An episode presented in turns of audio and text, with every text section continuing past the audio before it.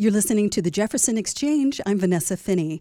Today I'm debuting a new segment called My Better Half, which will focus on inspirational stories of how people are thriving in the second half of their lives, whether through taking on new endeavors or reaching new heights in more familiar ones. I'm thrilled to welcome as my first guest in this series the renowned musician and singer songwriter Judy Collins. Judy debuted as a piano prodigy at the age of 13, but rather than pursue a career in the world world of classical music, she took up the guitar and became a celebrated folk singer and social activist, finding time to write several memoirs on different topics along the way.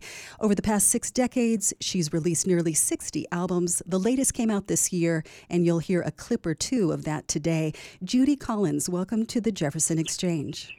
Oh, thank you so much. And thanks for having me on your new series. That's lovely. Thank you. I have to start by complimenting you on the live show you put on because I caught your show at the Rogue Theater last week and you connected oh. so well with the audience that they were actually calling things out to you by the end. And I remember it as you singing these moving songs and then basically joking around for five minutes. It was really fun.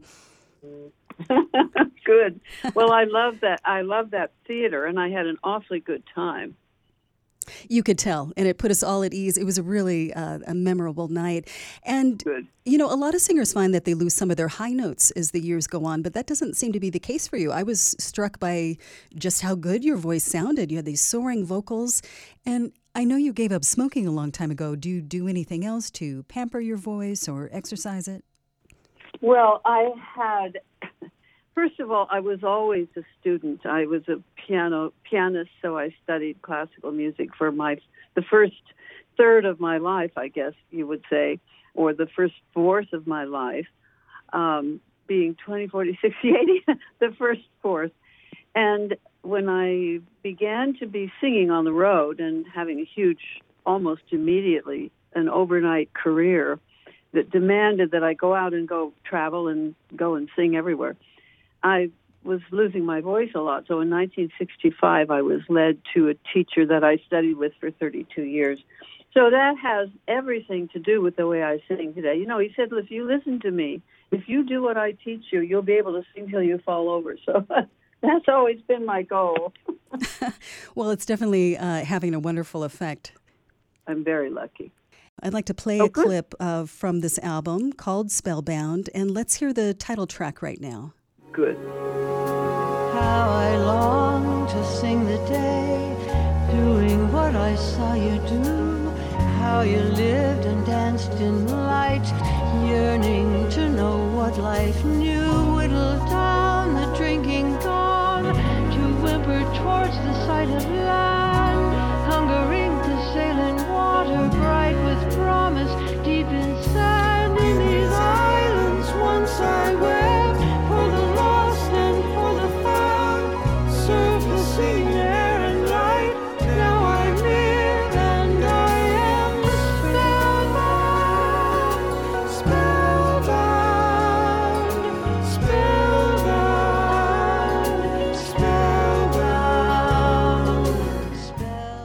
So that was the title track from the album you just released in February, Spellbound. Talk to us about writing that song. Oh, it was so exciting. I started working on this album of all my own songs in 20 probably 2017 and began to put things together and I spent some I've spent some time in the over the years in Honolulu and uh, I was there again in 2019 and I remembered, of course, the, the the I sang. I was able to sing it in Honolulu because I'd written it two or three years before, and it's really a reflection on the difference between my first trip to Honolulu in 19, in 1966. I was traveling with Mimi Fariña and Arlo Guthrie. And Mimi said she wouldn't go to Japan with me to work unless I would go to Hawaii on the way back. So and you know I was still drinking in those days, so I wanted I wanted to say something about the the beauty of the place, but also the change in my life uh, and how different I was, and how beautiful the island was. And the island just encourages you to be to be able to go with the flow. I guess is what happens. So that was the reason that I I think I was able to write the song there in Hawaii and then to sing it and to record it. Yeah, well, it's a spellbinding song. The the vocals are just beautiful. Thank you. So, with this latest release, you sort of have two bookend albums. In 1961, you released your first one, Maid of Constant Sorrow, and that was all interpreting other people's work. And then with the release of Spellbound in February, uh, it's all originals. What made you put that off, releasing an all original album until just this year? I worked at it. I certainly had a lot of songs.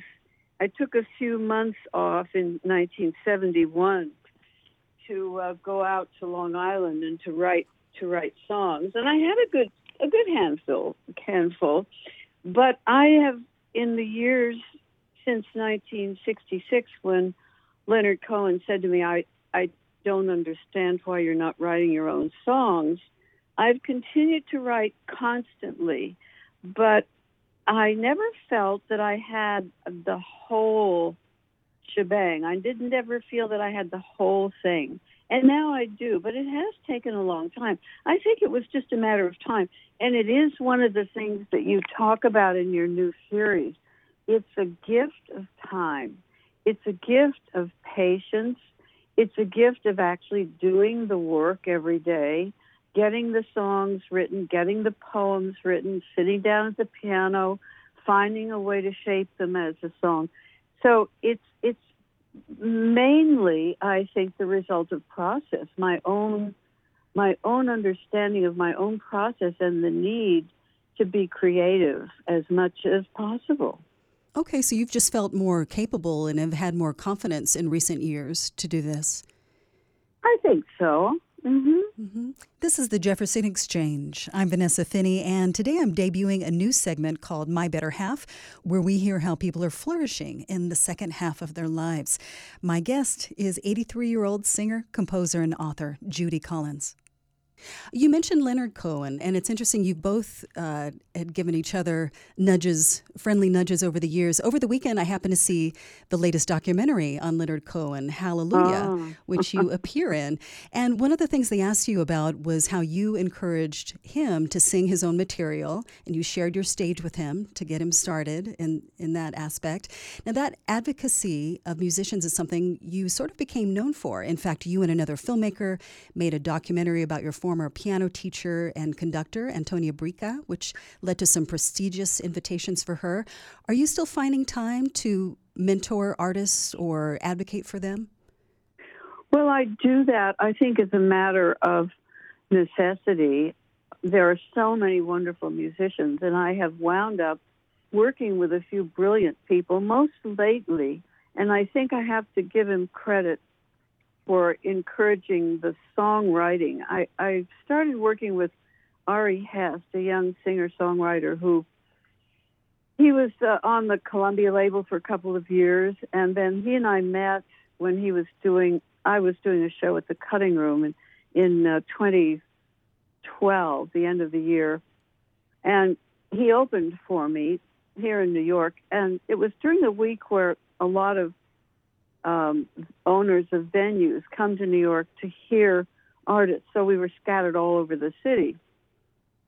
And uh, my manager heard him and said, You know, you've got to work with this guy. He's a genius. So we started touring together and singing together. And then I found a song of his that I loved and recorded that on a, uh, my um, my Irish album, which I made in Ireland, of course. Mm-hmm. And then he and I decided we would start writing songs together, which we did. We wrote an entire album called Silver Skies Blue, and it was nominated for a Grammy. It was his first Grammy. It was my first Grammy in 40 years. oh. So I now hold the record of years between Grammys. Anyway, then I, because we'd had that experience of writing together, I invited him to come in and look in on a couple of songs. I, I always have a songwriting process going on. I always have notebooks. I always have things that I've worked out on the piano, at least partially. So I invited him, which I had never done before, to have a listen to a couple of things and see if he had any ideas. And they inspired me then to pick up my own toolkit and really continue on my writing myself.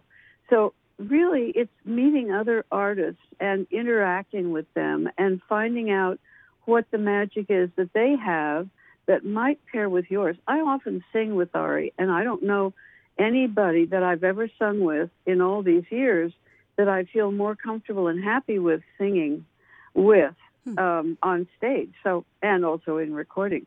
So I think it's a matter of reaching out, of being present in your creative life, of being interested in other artists and their work. Yes, it sort of lets uh, fresh creative air come in where you can play exactly. off each other. Yeah, and spur each other on. Yep.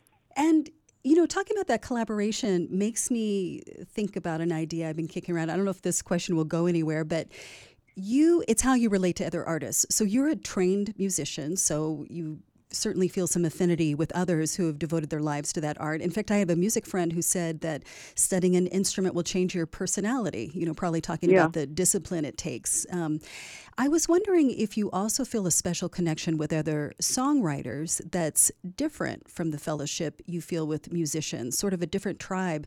You know, you have the respect as a musician, but is there something different about a storyteller that? Oh, yes. I think I had, I really work best with a simpatico uh, artist in in either case. I mean, there are pianists and musicians, there are players that I work with and who are who add so much to what I do that I can't imagine working without them. And then, of course, on the songwriting level, I'm entranced by people like Jimmy Webb, just mm. knocks me out, and of course Leonard Cohen, and of course Joni Mitchell, who is one of the greatest songwriters ever to hit the hit the earth. Yep.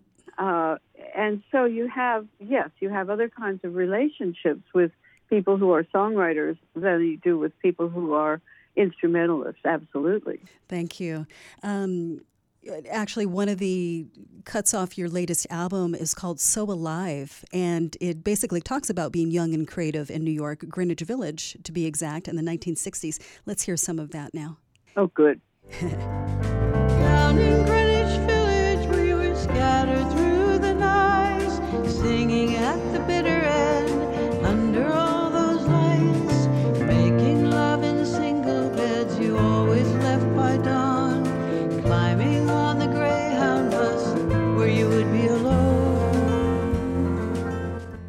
So that's So Alive off of the album Spellbound, just released in February 2022. Judy, were you um, were you working on that for a while because that was a long time in coming? That's that song about the '60s. I was reaching for the scene so that I could put across what it felt like. My my sister said to me, "Who is that song about? Who is so alive about?" And I said, "It's probably about a singer named David Blue." And he did have a single bed, and he always did leave by dawn. great, great stories in that song. Now, this leads me to another uh, new endeavor of yours. Um, aside from releasing uh, an album of all originals for the first time, your dad was in radio, and you actually started a podcast just last year. It's called Since You've Asked, which was the name of the very first song you wrote in 1966, I believe. And that was nudged by Leonard Cohen, right? Yes, absolutely. All right. So, so far on your podcast, you've talked with the likes of the Broadway singer Betty Buckley, Ben Harper, Julia Cameron, Jeff Daniels is one that I listened to. What made you want to start um, finally doing that yourself? Well, I had an idea. It was during the pandemic, and I was doing a lot of interviews with a lot of different people, and my manager said, Why don't we just do some podcasts so that you'll have a chance to talk to people at length? I talked to uh, the president of my record company, who's still my very good friend, Jac Holzman, and then I talked to Clive Davis. I was never a client of Clive, but because we've been friends for 60 years, he invites me to his parties. I caught COVID at one of his birthday parties, but don't tell anybody. And uh, because, you know, it was a big party and nobody was wearing masks. And we've been so sheltered for uh, almost two years and uh, but I I did a wonderful podcast with uh, with Clive, and I asked him, I said, I have an unusual question for you. I said, Tell me about the one who got away. And he said, Well, that's a good question. People don't ever ask me that. They ask who I dropped. And I said, Well, what's the answer? And um, he he was quiet for a moment, and then he said, "Well, it was Harry Chapin." and uh, I said, "Well, how did he get away?" And he said, "Well, your guy, Jac Holzman, who ran Elektra, came up to uh, where I lived in Pound Ridge and brought a bigger check." right, that'll so, do it. I guess that's the way those things work. Uh, I can imagine a lot of behind the scenes uh, showbiz stories coming out of this podcast series. Uh, who are some guests that you're going to have on in the near future? I have uh, Christiane Amanpour is oh. coming up, and uh, and I don't think that the Clive Davis has been released yet, but that's coming up too. So and then we have a long list and a lot of surprises. Terrific. Where can we hear uh, your podcast? Chris, Chris Wallace oh. told me that he would do a podcast with me. So that's on our list. Okay. Well, now he's committed. It's going out over the airwaves. Yeah. Where can we hear your podcast? You can hear them on my on my uh, website, and you can go to iTunes and to the a uh, lot of the other uh, platforms, and just uh, ask for Judy Collins since you've asked. Okay, and your website is judycollins.com. Yes. My guest is Judy Collins on the Jefferson Exchange, who's won the Lifetime Achievement Awards from both American Music Association and BBC Radio. Judy, I'm going to play one more clip from your album Spellbound. This is Thomas Merton. The wind sang in the bare woods, Thomas prayed by the trees. I heard him whisper through my dreams that life was a reprise. So that's Thomas Merton, a track off of your album Spellbound. What made you want to write about this monk and writer? I was always a, uh, an admirer of his work, his writing, and during the pandemic, I I found myself rereading a lot of things, including his meditation books, which I try to le- read every day and I was curious to know what people were thinking about Merton. I knew he had died in Thailand in 1968, accidentally stepping on a live wire in a bathroom or a uh, near a bathtub that he was uh, involved with.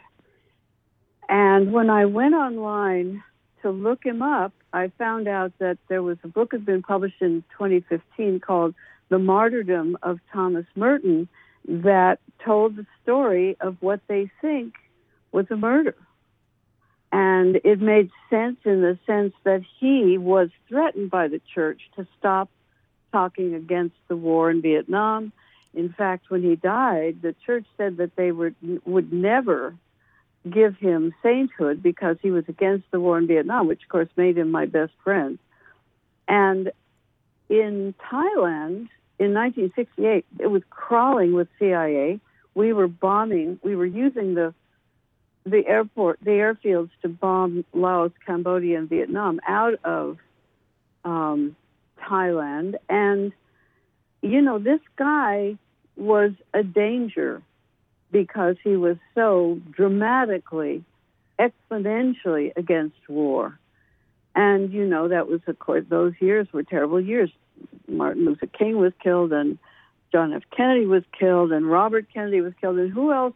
And who know knew how many other righteous uh, believers in peace were done away with. Mm-hmm. Among them, Thomas Merton. And now you're bringing attention to his life and work to a whole new generation. So that's a, a wonderful aspect of songwriting. It is truly. And I tried to write it as a mystery, so I'm hoping that it survives as such. So you're my guest, you're my debut guest on the new segment, My Better Half. Uh, stories from people thriving in their later years. What would you say to any listeners who might be hesitant to start a new endeavor in late life? Oh, you have to keep changing. You have to be going along with the flow because that's why we're here. we're here to adapt to the changes and to follow the incredible example of nature who is which is always changing, ever changing, ever growing, ever renewing itself, ever doing the unpredictable and the forgivable and the excitable. So we're part of that. And because we can see it even better as we grow older, it's accessible. I've done so many things that I was afraid of doing, including making this album of my own songs. I don't think the fear really took hold because I did have many songs out on many albums and have had a long, I mean, I'm now in my seventh decade of this career in which I sing and I travel and I work and I perform and I write and I write books and so on. And it's been the most satisfying and exciting. And I, of course, I meet people all over the world that are interesting and that I really need in my life. So I don't think there's anything wrong with taking risks and jumping into it with all four feet and uh, enjoying the ride. Beautiful. My guest has been Grammy winning singer songwriter and author Judy Collins. You'll be able to hear this segment as a podcast at ijpr.org. Thanks for tuning into the Jefferson Exchange. I'm Vanessa Finney.